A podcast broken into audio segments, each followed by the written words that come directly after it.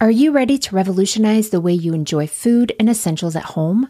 Introducing Dash Pass from DoorDash, your ultimate ticket to convenience and savings. With Dash Pass, you gain exclusive access to unlimited $0 delivery fees on eligible orders, along with members only deals and discounts that will leave your wallet smiling. Whether you're craving the flavors of your favorite restaurants, need groceries from across town, or anything in between, Dash Pass ensures that everything you need is just a few clicks away, delivered right to your door. With Dash Pass, not only do you enjoy $0 delivery fees, but you'll also benefit from lower service fees on eligible orders, making it the most affordable way to satisfy your cravings and stock up on essentials from your local favorites. What I really love is how quickly Dash Pass pays for itself. On average, it takes just two orders, which makes it a no brainer investment for your budget. And as if that weren't enough, Dash Pass grants you special access to exclusive promotions and menu items, adding an extra layer of excitement to your DoorDash experience. You get all this for only $9.99 a month, which is a small price to pay for unlimited convenience and savings. My family and I have had DoorDash for the past year or so, and while I make most meals at home, I don't know that I could mom without it. I used it twice just this past week while we were dealing with a stomach bug at home, and it was so nice to have and to be able to focus on getting better and not running all over town to pick everything up for everyone. Don't wait. Sign up for Dash Pass now and unlock a world of possibilities, all from the comfort of your home. Dash Pass from DoorDash, delivering joy, convenience, and savings straight to your doorstep. Get more from delivery for less with Dash Pass. $0 delivery fees and reduced service fees on eligible DoorDash orders. Sign up for Dash Pass today and get your first 30 days free if you're a new member. Subject to change. Terms apply. Open the door to $0 delivery fees and savings you can't get anywhere else. Sign up for Dash Pass today only on DoorDash and get your first 30 days free if you're a new member. Subject to change, terms apply.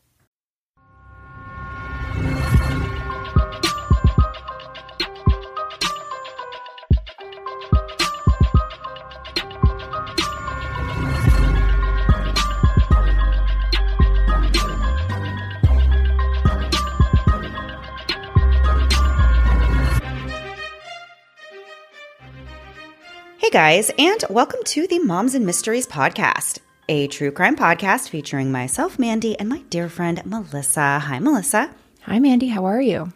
I am doing wonderful. We are fresh off of Fresh. our trip to CrimeCon, and it was so great. We had such a good time.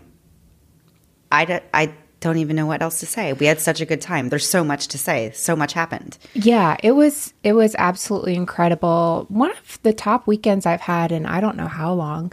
I don't want to say like in my life because then that'll make my family feel bad, but it was really good. I really really enjoyed it. Um, we met so many people, we met so many families and other podcasters. Learned about shows we didn't know about, learned a lot. It was really really incredible. It was really good. It was a jam packed weekend, just nonstop action, but it was so good and so great to get out and connect with people in person as we kind of have talked. You know, you and I talked this week about how we just sit behind our screens and record the podcast and release them every Tuesday, but it's uh, kind of a rare opportunity to actually get out and interact with other people who are in the same kind of field and those of you who listen to the show and families, as you said. So it really was very refreshing and very nice. So yeah, we had refreshing and overwhelming, but in a positive way. Like, Yes, it was hard to way. believe that many people knew of our show, cared to say hello, and the people that wanted pictures, I was really like, wow, this is yeah my kids will never believe this happened. I know. I tried to tell mine and they didn't believe it. So, yeah, mm-mm. no, it was awesome though. yeah, it was great. So, we are happy to be back with a new episode this week. And this is kind of a wild story. You know what? I don't even know if it's that wild. I just think everything's wild. And also, I think it's wild that we are talking about a story that happened a very, very long time ago in 1947. This might be like the oldest case we've covered. One of them, and guess what? Canada. So we're not even in the U.S. We went to Canada for this one. Very fascinating. Definitely.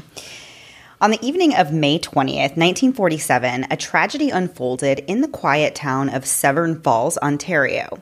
22 year old Christina Kettlewell's honeymoon took a devastating turn when her lifeless body was discovered just 150 feet from her cottage, barely submerged in nine inches of water along the riverbanks. To this day, the cause of her death remains a mystery, but many believe that her husband and his best friend and lover may have been involved. Christina Cecilia Monken was born on August 7, 1924, in Toronto, Ontario, Canada. Her parents, Casimir and Mary, were Polish immigrants, and Christina had two younger sisters. She was known for her cheerful demeanor and was often described as always happy and laughing. Christina worked as a clerk at the Bank of Nova Scotia in Toronto, and she lived in the Mimico neighborhood. In 1942, Christina started a romantic relationship with a man named Jack Kettlewell. He was a 21 year old who worked at a box factory. But their relationship became strained in 1943 when Jack enlisted in the dental corps during World War II, and so they had to spend some time apart in the beginning of this time apart, they were able to maintain contact through letters, but eventually they completely lost touch. Christina's parents, who were Roman Catholics, certainly didn't mind because they didn't approve of Jack to begin with due to his Protestant faith. During this period of time, Christina became romantically involved with another man who did meet her parents' approval. This was a man of the Roman Catholic faith, and this new relationship ended up progressing to engagement. While she was engaged to this man, Christina started spending time with a friend of the first guy, her ex boyfriend, and this man was named Ronald Barry. So their outings were strictly platonic, and Ronald had also expressed that he was only interested in Christina as a friend, and a lot of this was because of the prior relationship that she had with his friend Jack, who is the guy who went off to war. Ronald and Jack had actually known each other since childhood, and Christina had known Ronald for a pretty long time as well, about five years. Ronald, who also went by Ronnie, had immigrated from northern Italy to Canada and had attempted careers in construction and insurance, but he didn't really find any success in those fields. He was also very into ballroom dancing. Christina eventually ended her engagement with the Roman Catholic man, later telling her sister that she broke things off because of something Ronald Barry had said to her. But Christina wouldn't be lonely for long. She was soon engaged to another serviceman who her family approved of. But that was just until Jack Kettlewell returned to the U.S. in 1946. When Christina started spending time with Jack again, her parents reminded her of their concerns about Jack not being Catholic. According to Christina's sister Helen, the concerns went beyond Jack's religion. Christina's family was always feeling put off by Ronald Barry and the fact that he was always hanging out with Christina and Jack together. Helen thought that Ronald might be secretly in love with Christina, but it never occurred to her that Ronald was actually obsessed with his best friend Jack. On Tuesday, April 29, 1947, Christina was supposed to work a shift at the bank, but she never showed up. Her manager was quite concerned about her absence, so they contacted Christina's family to inquire about her whereabouts. Christina's family told them that they hadn't heard from her that day. The following morning, the family received a telegram from Christina signed as Chris. The message stated, quote, Jack and I were married. See you when we get back, end quote. However, it's worth noting that this telegram was sent almost two weeks before Christina and Jack's actual wedding. In reality, Christina had secretly gone to New York to live with Jack and Ronald in an apartment that they had rented.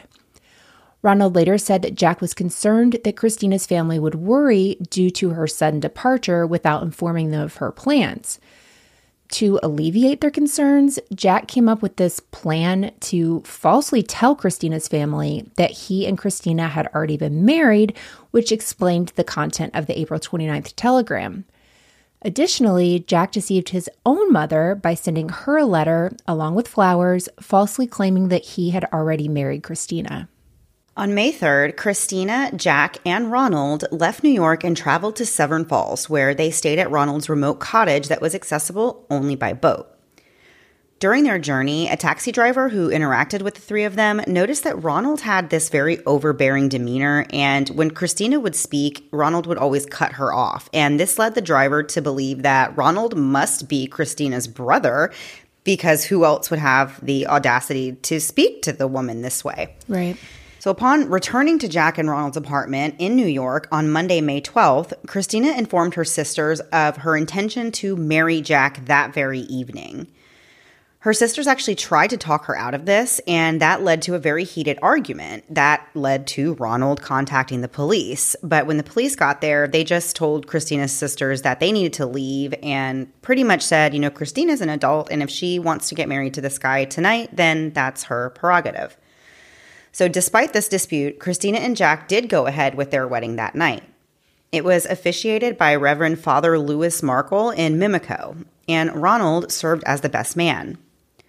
Following this actual wedding, the newlyweds, along with Ronald, remained in town for a few days before they set off on their honeymoon, and they were going to be going back to Ronald's cottage in Severn Falls. They got there on May the 16th. They had chosen this location for their honeymoon because, as Ronald said, you couldn't want a better place for a quiet honeymoon. It was away from everybody with no one around for a mile. I'm sorry, no one but Ronald around for a right. mile. And that's kind of odd, right, for your honeymoon. I now I have heard of people like taking a friend or a couple friends on a honeymoon. I get this, but this seems to be like, hey, we're going to a secluded place. Ronald's going to be there. Like that defeats the It whole purpose, Yeah, right? it just doesn't seem to really fit. So they had a- actually planned on staying at this cottage for an extended period of time. They were going to stay the entire summer, and so th- they had brought clothes and all the necessities to last that long. So on Tuesday, May 20th, Christina, Jack, and Ronald all had breakfast together.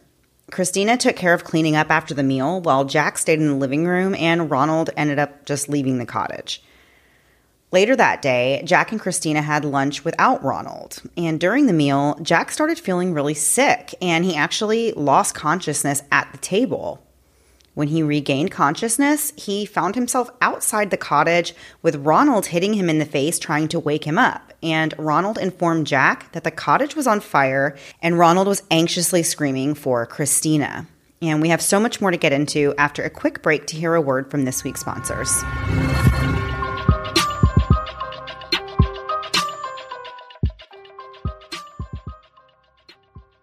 How's that saying go? The only thing that stays the same is change.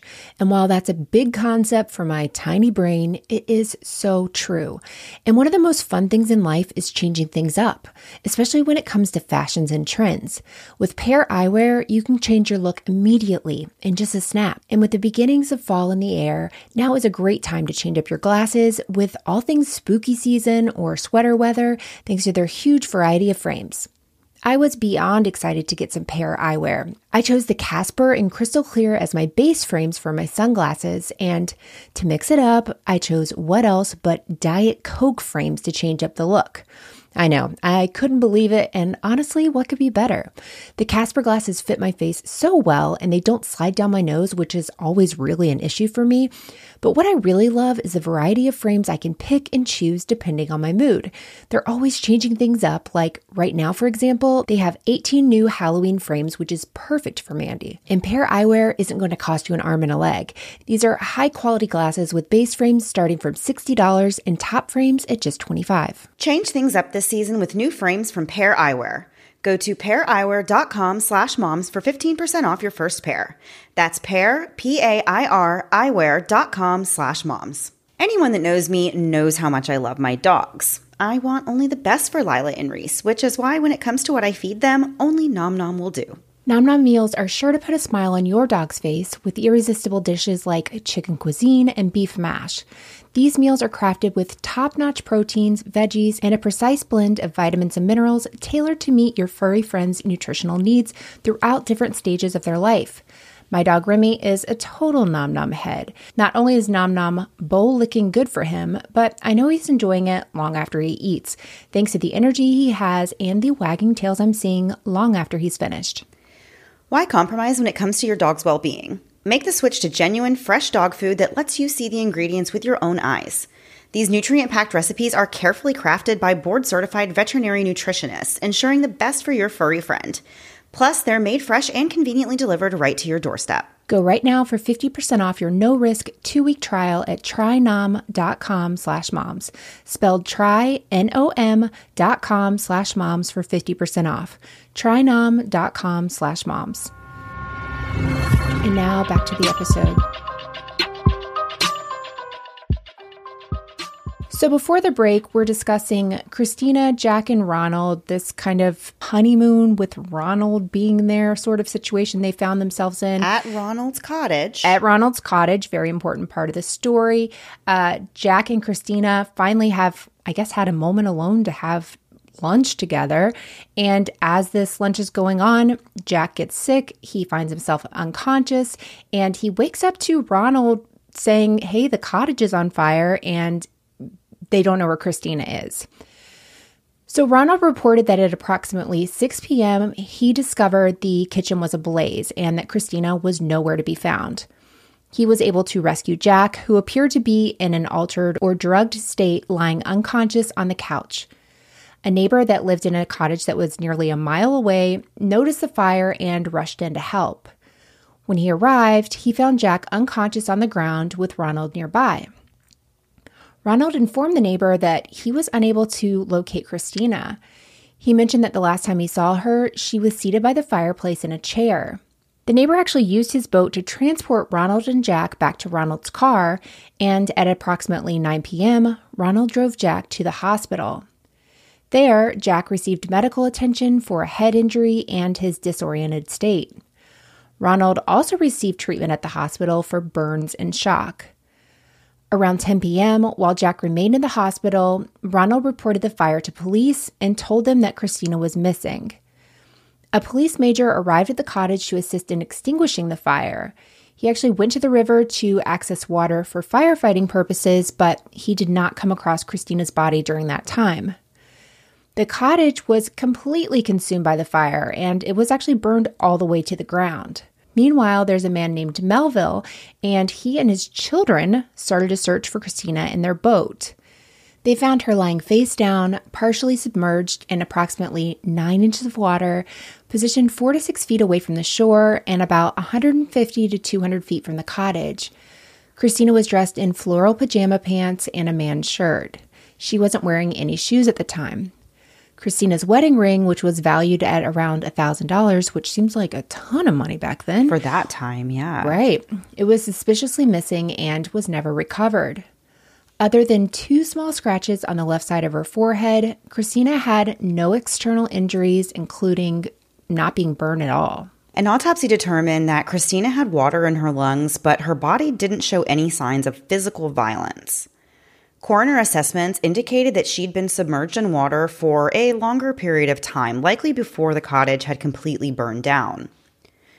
Further investigations were carried out to determine if there were any drugs or poisons in her system, and they did find trace amounts of codeine in her stomach, and her cause of death was ultimately attributed to drowning. On the 21st, Christina's remains were released and transported to Toronto to prepare for her funeral. She was buried at Mount Hope Cemetery on May 26th, with both Jack and Ronald in attendance at the funeral. Everyone that had anything at all to do with the case, this included doctors and nurses, were all forbidden from discussing it. During his hospital stay, Jack was actually shielded from reporters. On the 21st, investigators conducted a two hour interview with him. And during this interview, Jack said that he had no recollection of the events beyond about 11 a.m. on the day of the fire. According to information from BuzzFeed, Jack's statement during the interview indicated that he and Ronald had been engaged in an intimate relationship for quite some time. After being released from the hospital, Jack returned to Mimico with his family. Ronald, however, underwent a comprehensive 13 hour interview with investigators, during which he provided a lengthy statement. And by lengthy, I mean about 3,000 words. Oh my gosh. That's a very long statement. That's not a statement, that's a like small book. yeah. So the police used the word fantastic to describe hmm. this statement. So take that for what you will. I don't know if they meant that in a like this is truly fantastic or if they meant like this is fantastic. I hear the sarcasm. right. The yeah. yeah. So the focus of the investigators shifted towards Ronald's ownership of the cottage, particularly pertaining to possibly the cottage's insurance coverage. So Ronald had actually acquired this cottage in August of 1946 and insured it for $5,000, which was an amount that exceeded the $3,000 he originally paid for the property in the first place. So that sounds like pennies for property, but this would be equivalent to over $75,000 in today's money. Right. Jack had also obtained $5,000 insurance policies for both himself and Christina, and Ronald was designated as the beneficiary on these policies. So, notably, BuzzFeed reported that the insurance policy included a double indemnity clause, which allowed the beneficiary to claim twice the amount in the event of accidental death.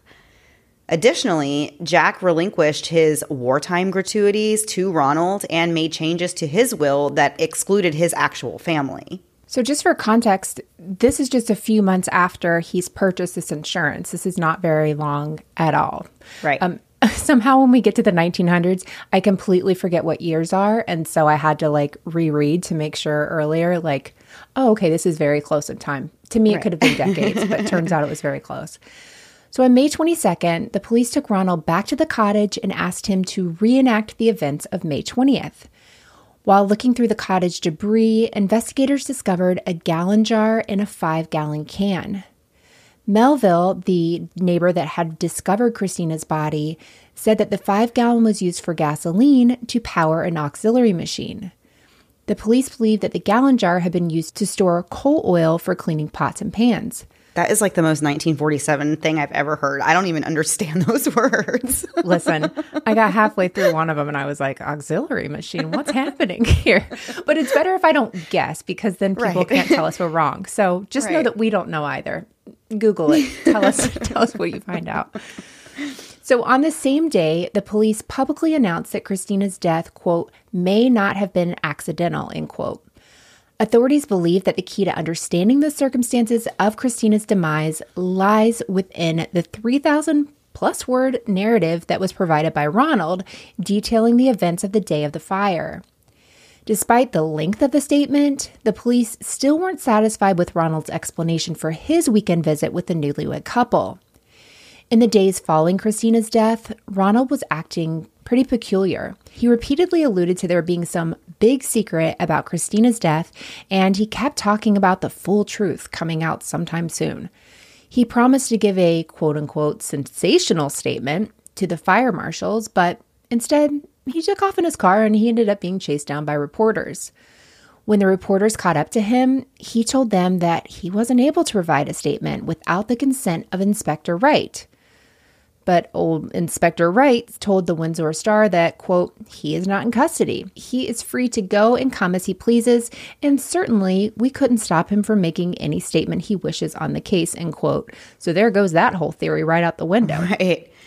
So there were several key pieces of information that were involved in this investigation. One of the things the police focused on were these two telegrams in particular. One of them was sent by Ronald on May 19th from Severn Falls to his Mimico boarding house, and the telegram said, quote, unavoidably detained. The second telegram the police were interested in was sent to Ronald, but the contents of that telegram are not known.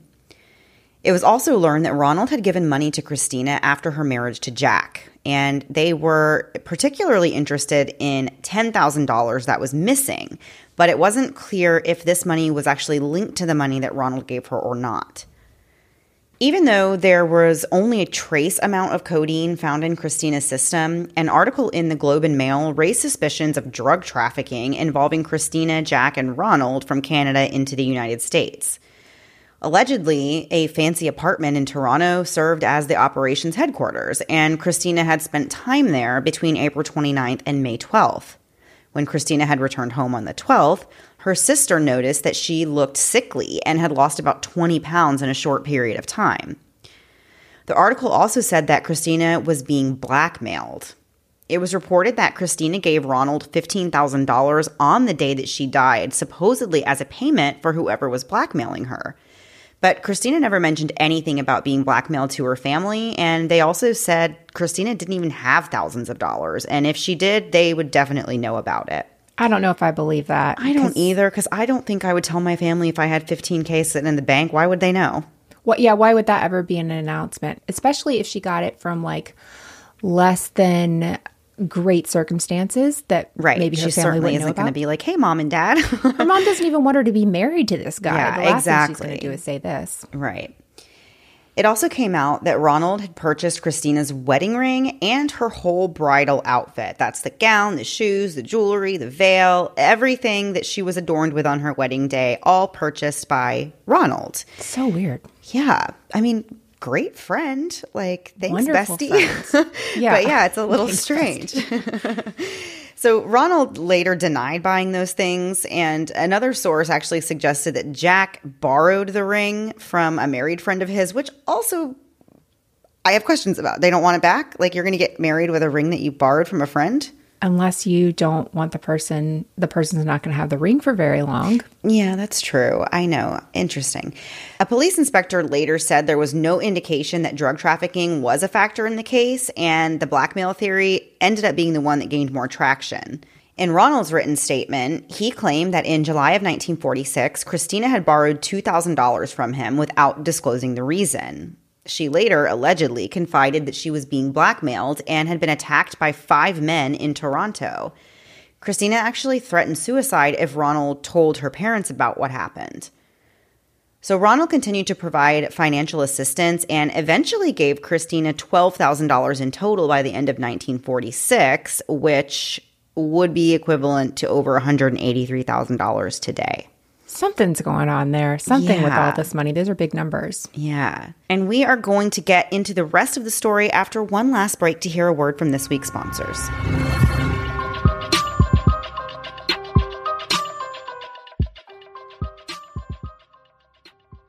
Hey, you.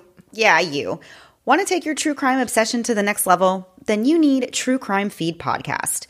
Unlimited premium true crime, curated for you. Find out about a grandma embezzler turned murderer or a celebrity backed charity that gave off culty vibes. Plus, even more like bizarre black markets, political murder plots, and the most prolific criminal mastermind you've never heard of. You know those feels you get when you're tuning into a primo true crime podcast? The thrill chills. You can't get enough. But not every podcast hits the same. You can spend hours sifting through mediocre shows that don't deliver the goods. Well, not anymore. True Crime Feed Podcast has your back. True Crime Feed sifts through the archives from the past decade to select the best cases and gives you a quick overview sprinkled with a teensy bit of humor. Plus, a weekly top three power ranking for shows currently trending and lets you know what shows to send down your podcast queue trapdoor. You know you want those thrill chills, so come and get them. Subscribe to True Crime Feed. That's True Crime F E E D, wherever you get your podcasts. As moms, we know how important it is to set our kids up for success. We want them to receive the best education, and while we've both homeschooled in the past, my biggest fear in doing that was that I wasn't able to do enough for them. But now there's K 12 powered schools, and it's literally their business to help kids reach their full potential thanks to their online education options that are tailored to your kids' unique needs, interests, and schedules. Best of all, it's not too late to sign up for the year. K 12 powered schools have state certified teachers who are trained in online education, which means you aren't the ones responsible for the actual teaching of the lessons. One of my biggest struggles in homeschooling was creating a fun curriculum or even just putting it together. I felt overwhelmed and I had absolutely zero fun activities to do because I was just trying to get everyone through the day. But K 12 Powered Schools offers hands on innovating technology that means your kids are learning in a way that's both interactive and engaging, helping your kids gain all their skills, experience, and certifications before graduating high school. Best of all, they give you the support you need to help them get there. Help your child gain the skills they need to thrive in the future with K 12. There's still time to get started for the fall. Go to k12.com slash moms today to learn more and find a tuition free K 12 powered school near you. That's the letter K, the number 12.com slash moms. K12.com slash moms. Are you ready to revolutionize the way you enjoy food and essentials at home? Introducing Dash Pass from DoorDash, your ultimate ticket to convenience and savings. With Dash Pass, you gain exclusive access to unlimited $0 delivery fees on eligible orders, along with members only deals and discounts that will leave your wallet smiling. Whether you're craving the flavors of your favorite restaurants, need groceries from across town, or anything in between, Dash Pass ensures that everything you need is just a few clicks away, delivered right to your door. With Dash Pass, not only do you enjoy $0 delivery fees, but you'll also benefit from lower service fees on eligible orders, making it the most affordable way to satisfy your cravings and stock up on essentials from your local favorites. What I really love is how quickly DashPass pays for itself. On average, it takes just two orders, which makes it a no brainer investment for your budget. And as if that weren't enough, DashPass grants you special access to exclusive promotions and menu items, adding an extra layer of excitement to your DoorDash experience. You get all this for only $9.99 a month, which is a small price to pay for unlimited convenience and savings. My family and I have had DoorDash for the past year or so, and while I make most meals at home, I don't know that I could mom without it. I used it twice just this past week while we were dealing with a stomach bug at home, and it was so nice to have and to be able to focus on getting better and not running all over town to pick everything up for everyone. Don't wait. Sign up for Dash Pass now and unlock a world of possibilities, all from the comfort of your home. Dash Pass from DoorDash, delivering joy, convenience, and savings straight to your doorstep. Get more from delivery for less with Dash Pass. $0 delivery fees and reduced service fees on eligible DoorDash orders. Sign up for Dash Pass today and get your first 30 days free if you're a new member. Subject to change. Terms apply. Open the door to $0 delivery fees and savings you can't get anywhere else. Sign up for Dash Pass today only on DoorDash and get your first 30 days free if you're a new member. Subject to change, terms apply. It's been a while since I've had a baby of my own, and some days I miss it so much. The baby cuddles and baby smiles, but when it comes to diaper rashes, not so much. I remember the first time my oldest had a diaper rash, I was really devastated. Here's this tiny thing totally dependent on me, and now she's fussy and obviously uncomfortable, and I'm supposed to have the answers. Well, with time and treatment, it went away, but what I really wanted was to avoid it altogether. And now, baby butts rejoice. New Huggies Skin Essentials are here, a brand new dermatologist approved line of diapers, wipes, and pull ups training pants, all designed with baby's sensitive skin in mind. The wipes are thick and have zero harsh ingredients for a great, gentle clean. Pull Up Skin Essentials has got your big kid covered too, with a training pant that's ultra soft and breathable to help protect sensitive skin throughout potty training. Whether you're a first time parent or a seasoned pro, make it easy on yourself and your baby with Huggies. Learn more at Huggies.com. Once again, head to Huggies.com to learn more. And now back to the episode. So, before the break, we were still talking a little bit about the relationship between Christina and Jack and Ronald and all this money that's kind of coming up and going through different hands. And police are really just trying to figure out what exactly is going on. And due to the various uncertainties surrounding Christina's case, a coroner's inquest into her death was held in Ontario. And this began on June 19th. This proceeding was not the same thing as a murder trial, but rather an inquiry meant to determine whether or not Christina's death involved foul play. The inquest attracted significant attention due to the sensational media coverage the case had gotten. The courthouse was packed and large crowds gathered outside. Some people even lined up to get autographs from the two men involved. That sounds very 2023. it's very 2023. This is like influencer culture, but back in the 1940s. Yeah. So, financial matters also played a substantial role in the inquest. Ronald's written statement, which contained insurance related details, revealed that when Christina traveled to New York at the end of April, she carried $13,000 with her, and she had the intention of paying Ronald back. Her plan was to visit a bank and deposit the money into Ronald's account. However, just a few days into her stay, Christina confessed that she had not made the deposit as planned. Instead, she actually fabricated ledger entries in Ronald's account, a skill that she had learned from working at a bank. During the proceedings, Christina's sister Helen gave testimony about Christina's concerns regarding both Jack and Ronald. Helen said that Christina was scared of them both and that their parents didn't like Ronald and they didn't like that Christina was going to be alone with the two men. Helen also talked about what really happened when she visited Christina at the boarding house on May 12th. Christina told Helen that she had experienced a blackout, and when she woke up, she was at the Mimico boarding house. Ronald told her that everyone believed that she and Jack were married, even though they weren't.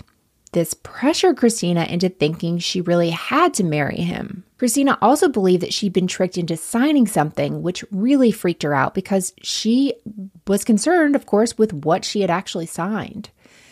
The owner of the boarding house, which is a man named Richard Thomas, testified that Christina was really distressed about the marriage. Christina told Richard that she was afraid that if she went to the cabin with Ronald and Jack, that something might happen. She also said that Ronnie had all of Jack's money and that he owed her $200. During Jack's testimony, he faced extensive questioning from a lawyer from the Attorney General's office named C.P. Hope. The line of questioning mainly focused on whether Jack and Ronald had a sexual relationship. Initially, Jack denied any such relationship beyond friendship, but Jack was presented with a statement that he had previously signed that admitted to sexual relations with Ronald.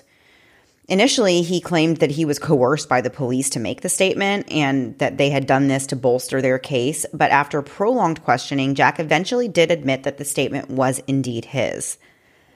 The lawyer from the Attorney General's office remarked in court that he did not intend to embarrass Jack with this line of questioning, but he suggested that the relationship might be relevant to the circumstances of Christina's death. Jack later acknowledged that he and Ronald had a sexual relationship from 1940 till 1943, and this relationship continued when he returned home from his deployment in 1946. The doctor who attended to Jack after the fire on the night of May 20th also provided testimony in this inquest. According to the doctor's statement, Jack's only problems were a cut on his forehead and he was shivering a little bit. The doctor actually suggested that Jack was in fairly good health and he acknowledged the possibility that he could have been faking shock. During the inquest, a significant revelation emerged in the form of three suicide notes written by Christina. These letters discussed Christina's prior attempts to end her life by poisoning herself. Furthermore, testimony was given regarding a murder suicide scenario that Christina had attempted. One of Christina's suicide attempts occurred on April 29th while she was living with Jack and Ronald in New York. During this incident, both Jack and Christina were poisoned, resulting in both of them becoming sick. They were alone in the apartment when Ronald returned and found them unconscious. Ronald allegedly tried to revive them for a few hours before they came to. I have so many questions about this whole part. I feel like Ronald is not quick to call the police ever. The fact that they like go to the hospital for hours. And then he's like, you know what? I should tell the police that my house is on fire. Yeah. What's happening? While they were unconscious, Ronald found a suicide note written to him by Christina. The first of the three letters were written before May 20th, and the third was written on May 20th, the day that she died. The first one, which was sent on April 6th, said, quote, Ronnie, I guess this will be the best way. I might as well face the fact that Jack doesn't care a hoot about me. I have done everything but propose, and he hasn't asked me to marry him. This will be the best way out as I couldn't bear to see any other girl have him. I'm sorry, but what could I do? I've done everything he has asked me to do. Dot dot dot. You know how far. Life's funny, isn't it? You go along so far and then boom, you've had it. I'm sorry to have to do this and I know you will never forgive me. Thanks for everything. End quote kind of a wild letter right out of the gate. Yeah. I didn't know people used the word hoot back in the 1940s, so that's kind of interesting. So the second letter was written in late April and it was much longer, but it said in part, quote, I guess when you read this letter, things will be kind of changed some. This time you will definitely be by yourself. You stopped me from doing anything last time, but this time you won't know anything about it until it's all over. I have waited years, you might say, in the hope that Jack would ask me to marry him. But I now realize I am just a passing fancy where he is concerned. And as I've said many times to you, if I can't have him, no one else is going to have him. I just couldn't bear the thought of another girl being Mrs. Kettlewell. Jack is in the bedroom asleep, little knowing what is coming. I hope you won't judge me too harshly, but you know what I told you would happen if Jack threw me aside. End quote. These are quite confessional. Like, yeah, these are, lot. It is a lot. So the third letter was written on May 20th to Mrs. Thomas, who owned the boarding house Ronald, Jack, and Christina stayed in previously. Christina had given the letter to Ronald to mail, but it was never mailed. Some lines from the letter include, quote, being burnt to death is not the nicest thing in the world to do, but it's the only way. The next one says, Ronnie's in the boat outside somewhere. By the time he gets back, everything will be all over with. He must have been afraid something would happen because he's staying an extra day to make sure we go back to Toronto with him. End quote. So, according to BuzzFeed, all notes were confirmed by a handwriting expert to have been signed by Christina. They pointed out that Ronald held on to all the notes from Christina, but he never told Jack about them until the inquest. And somehow, Ronald was able to, and he chose to save these letters from the fire. That's hmm. where you got me. That's where yeah. you got me. These are in the house, and the house literally, the cottage Burnt all the way to the ground. Right. Yeah, and you have these letters. Come on. Yeah. So, based on these new findings, the new theory was that Christina had attempted to harm herself and Jack again on May 20th. According to this theory, the reason Jack was unconscious and seemed like he'd been drugged was because he had, because Christina had likely poisoned him. Evidence from an autopsy showed a small amount of codeine in Christina's stomach when she died, as we said before. It is possible that she took more, and some of it might have disappeared naturally after her death, and a pathologist who reviewed this case also agreed with that. In Ronald's written statement, he mentioned that on May 20th, he left after breakfast and he returned to the cottage at around 11 or 11:30. When he got back, he found Christina in the sunroom and Jack on the couch unconscious. He thought, "Hey, Christina's done this before. She's probably poisoned Jack again. So he said he just made Jack comfortable on the couch, which is wild to think like that you come in and you immediately think this man's been poisoned by his fiance and you're just like, let me throw a blanket over him and make sure he's cozy. I mean, all of it to have to say like, oh, she probably tried to poison him again is just a wild thing right. to to automatically have to think. Right. So meanwhile, Christina started writing this letter to Mrs. Thomas, and Ronald goes outside.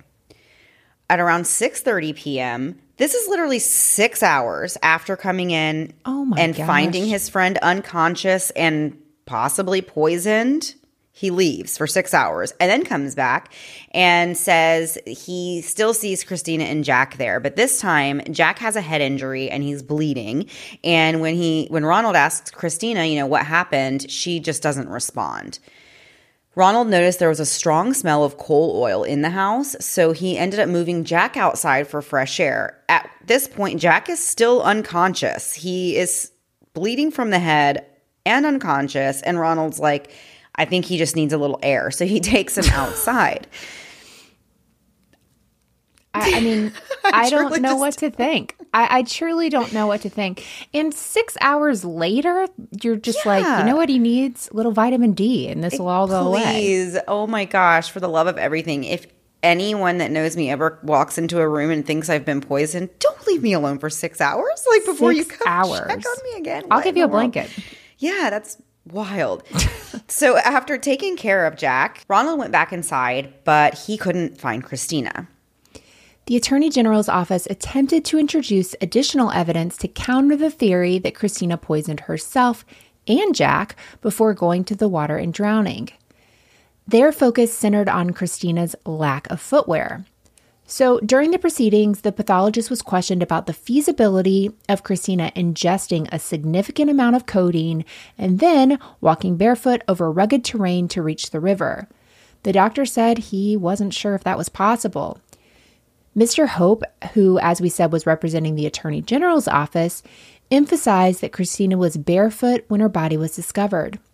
He questioned why her feet showed no signs of injury or cuts despite walking across rocks and stones to get to where she was found. This all seemed to point to the suggestion that she was taken to the river and killed there. This all concluded without a definitive answer as to whether Christina's death was a murder, suicide, or accident. The jury statement said, quote, due to the fact that the post-mortem examination disclosed codeine in the stomach of the deceased and due to the suspicious fact that she was found drowned, this jury is unable to decide on the evidence given whether or not foul means were employed in her death, end quote. Due to the jury's inability to ascertain the cause of Christina's death, no charges were filed, leaving the events surrounding Christina's death a mystery to this day. A year after Christina's death, Ronald filed an insurance claim in the amount of $8,670 for the cottage fire. We aren't actually sure if he received this payout or not. Jack actually married a few years later and established a family with his new wife, Marie.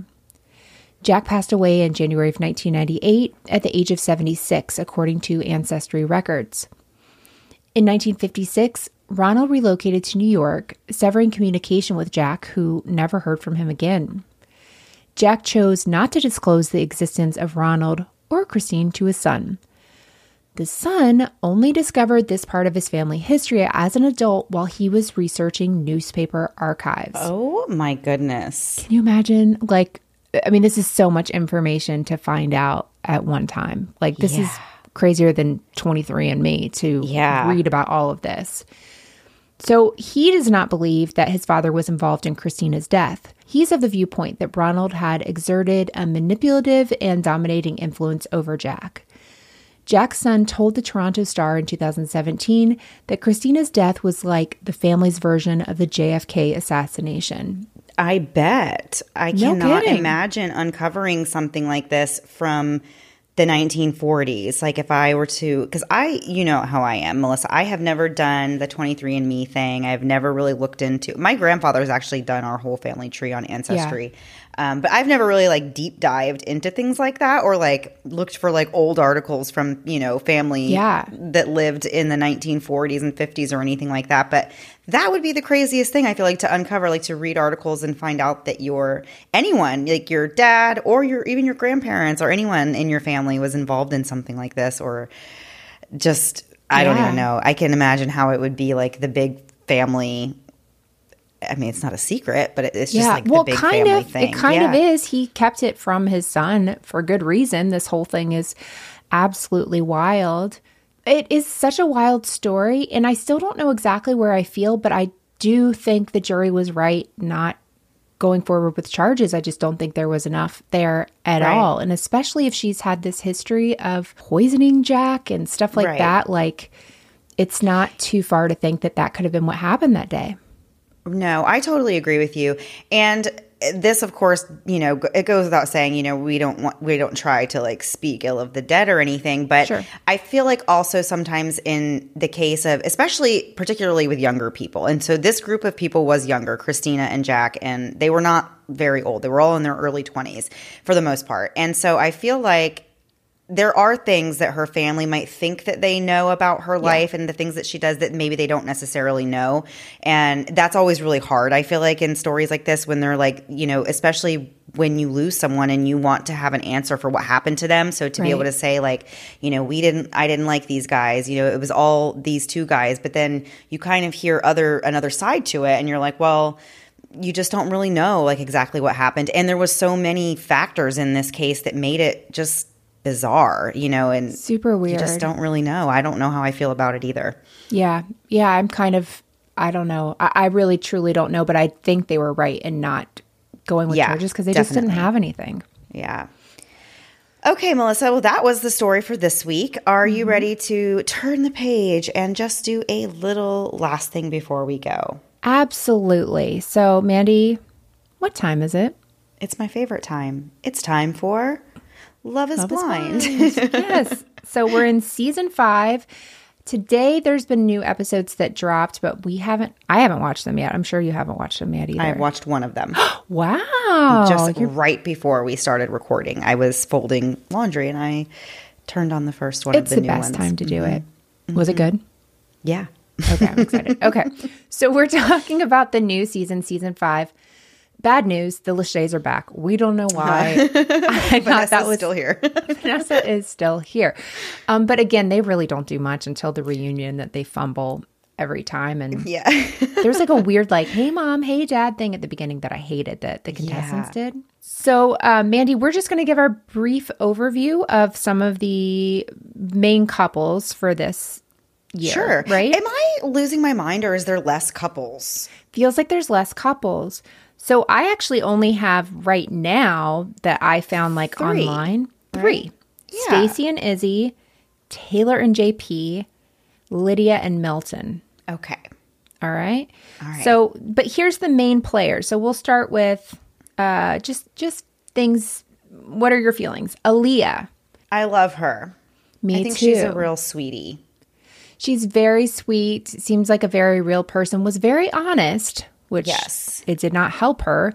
But also, I was glad because she doesn't need that kind of crap in her life. Yeah. And I thought what was his name? He came down way too hard on. Yeah, he was coming down a little too hard on her for that. Um, and wait until you see this new episode that I watched already this morning. You're going to be like, you're definitely going to think that she made the right choice. Oh, good. Yeah. Mm-hmm. There's like a whole, there's a big twist. I don't even want to share it on here, even though you should Yeah. already be caught up. I don't want to share it because it's that good of a twist um, that we don't normally get. And Aaliyah's best friend, at least a little bit on the show in the beginning, is Lydia.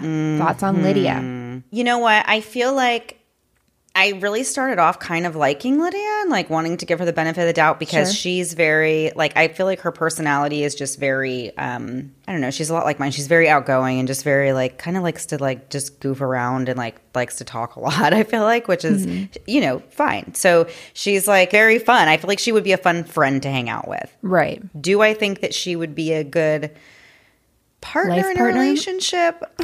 I don't know. And then also by the end of these first like four episodes, I was also kind of questioning if I thought that I would even like her as a friend. I know. um, so I don't know how I feel about her. I felt like uh, she's kind of losing me a little bit because I thought sh- I thought what she did was a little messed up. very messed up. Um, you're saying a little. I'm like, absolutely. I'm fully in. Um, yeah, she. I agree. I really was kind of going for her. She reminded me of whoever was with Bartise before. That person, like oh, um, I don't remember her name now, but yes. friendly, outgoing, stuff like that, and you want to cheer for her. Okay, next one is uh, Stacy. Um, I I like Stacy. I think she's cool, and I would We're gonna have differing opinions on that I know, one. I like Not her. a fan. You're not a fan of her. I can't really put my finger on it either, which makes me a terrible person. Okay. Um, I mean, I can tolerate her. I think I like her. I'm gonna say Okay, I like her ba- better than the blonde from last season. I can't remember the one that was like so obsessed with the guy she ended up marrying, and everything was pink in her house. Oh, oh my gosh, uh, Chelsea. Chelsea. So Stacy, I like better than Chelsea. So that's Yes. nice. Yeah. Okay. Next is Johnie. She's the attorney. yeah. I just wanted to like give that girl a hug. I don't know. I just feel like she. I don't know. There was something about her just made me like Yeah. sad, kind of like I don't know why. I was just like, why do you make me sad? Well, I know, and she, there was something she was saying, and I was like, if you were telling me this stuff, I'd be like, I'd already walked out the door. It was just like a little much. It's a lot. And like I know like that's not to be ugly and say like that people who have been through a lot like like No. you know whatever. And it sounds like she has really taken steps to kind of like work on her Sure. past, you know, work through some issues that she's had in her past, which I definitely respect, you know, and like she was she's made a point of saying she felt like she was ready now, like she had like worked on herself and now she was ready to like find a relationship. But yeah. I also kind of felt like I wasn't sure if I agreed that she had gotten to that point yet. Like the more she started talking, I was like, I don't know. I feel like maybe you're not quite ready. I don't think it, she's ready for reality TV. That's for sure. Right. Um, she might be ready to just date in general, but probably not on a like Get Lachey married produced today show. Mm-hmm. or in two weeks thing. Yeah, exactly. right? Okay. Next up, we have Taylor. Um, she's 26 and a teacher. She's fine. no, she's You don't like fine. her? I don't like her at all. Wait, never mind. She's the one who said when she meets the guy something right off the bat was like, "It doesn't matter that he doesn't have nice teeth." I Yes. said, like it was such a like. Oh, And I was like, well, you tracked that. you're not going to get over that one um, as time goes on. Like, if that was your first reaction, like, that's your first reaction. So. Yeah, it was. I wouldn't want to be recorded saying that. I feel like she feels entitled to like a certain thing That's that she's word. looking for, and um, that's obviously never a good way to try to go approach like finding a, re- a relationship if you're really looking for like true love and not caring about superficial things. I don't feel like that's her. Like I don't feel like she's truly. I don't think she thinks love is blind. Let's put it that way. No, no. Love has eyes and glasses and maybe wears Yes. contacts. She, that's what she thinks. Okay, the next one is this dude, Izzy. Mm-mm. I know. They were all going bananas for him, and I did not get it. No, and you know, like the thing that made me not like him even more was like because he's like not a bad looking guy, right? Like he has very like nice smile. Like he's not terrible looking, right? He he has apparently has insecurities. But the thing is, like, when he started going on and on about how he has so many insecurities and he has trouble getting dates, I'm like, no, you don't. Like, no, you don't. And that makes me think that you're just like, I don't know. Like, I don't think that guy has any problem getting dates. Let's put it that way. No. But like the way he was trying to get sympathy about it, like I don't know how the girls are going to react to me. Like I'm so like uh, I'm scared of women. Like no, you're not. Like please stop. You're fine. You're fine. Um, okay, next one is I, I think he's still in the game. Chris, is he still in the game or no? I don't even remember who he is. Okay, let's keep going. Sorry, Chris. Um, how about this one? You know this one. Jared. Who's Jared? She it's Taylor. Is that her name? Okay, I really don't like that guy. You don't? Mm-mm. Huh. I thought he was f- like I thought he was harmless. That's what I would say. I didn't really care about What? him. What Are am I missing? the same person? What am I missing? He's the one who she made fun of his teeth. Yeah. No. What am I missing? That guy has a dark side. Ooh. I just get like literally since day one I said because my husband watches the show now with me. He like gets into Love is Blind. So a good show. Um I told him literally on day one, I was like, I don't like that guy. I think he could get angry. I feel like he could flip a switch very quick and become like very angry in like a scary way. That's he okay, so that reminds me of that ballerina girl from last season, whoever she ended up marrying. That guy, that's what I got. And on I have to be honest, the first three that we watched, I watched at CrimeCon, and so like I was kind of half asleep. So Yeah. you probably saw something I didn't see. I think you'll see a little more of it like in the next episode, like this first one, the, the one that I watched today. Okay. Um, but yeah, I, feel that way even more. Like after watching this one today, I was like, hmm, I don't know. Um, he just kind of like gives me, and I don't know. I feel like I actually have a pretty good like judge of that, like of people. Unfortunately, I've been around multiple people in my life that are like very manipulative and like abusive in, in some type of way. So I feel like I can kind of pick it out. But like, I don't know. Maybe he's not. I want to give it a more time before I Yeah. say that. But I felt like my first initial vibes from him were not good, and they haven't improved. So That's so funny because I'm I don't trust anyone. So when I see I like don't like anyone, and so I was kind of like, huh, I didn't really care one way or the other. So that's interesting that we got such different. Um, yeah, Yeah, I've got to pay more Yeah. attention. Okay, next one is this guy, Milton. I don't know how tall he is, but I apparently do. he's very. How tall is he? he's six foot seven. Oh, that is pretty tall. That's pretty tall, yeah. He's just a little baby, though. He's only 24 and he's so cute. And I just think he's adorable. And he's so smart and like, like a nerdy way, but he's Yeah. like very, very smart. And I think he's cool. I like him a lot. Yeah, I don't know how emotional he is. Like, Yeah, but I also know don't I mean? know if that's just like being 24, like not mm-hmm. emotional. Like, I don't know. I guess. Yeah. I guess it remains to be seen. But he's really sweet. I liked him though, and always here for a tall king. I need those. Uh, Well, I have one, but like in life, there should be more. Okay.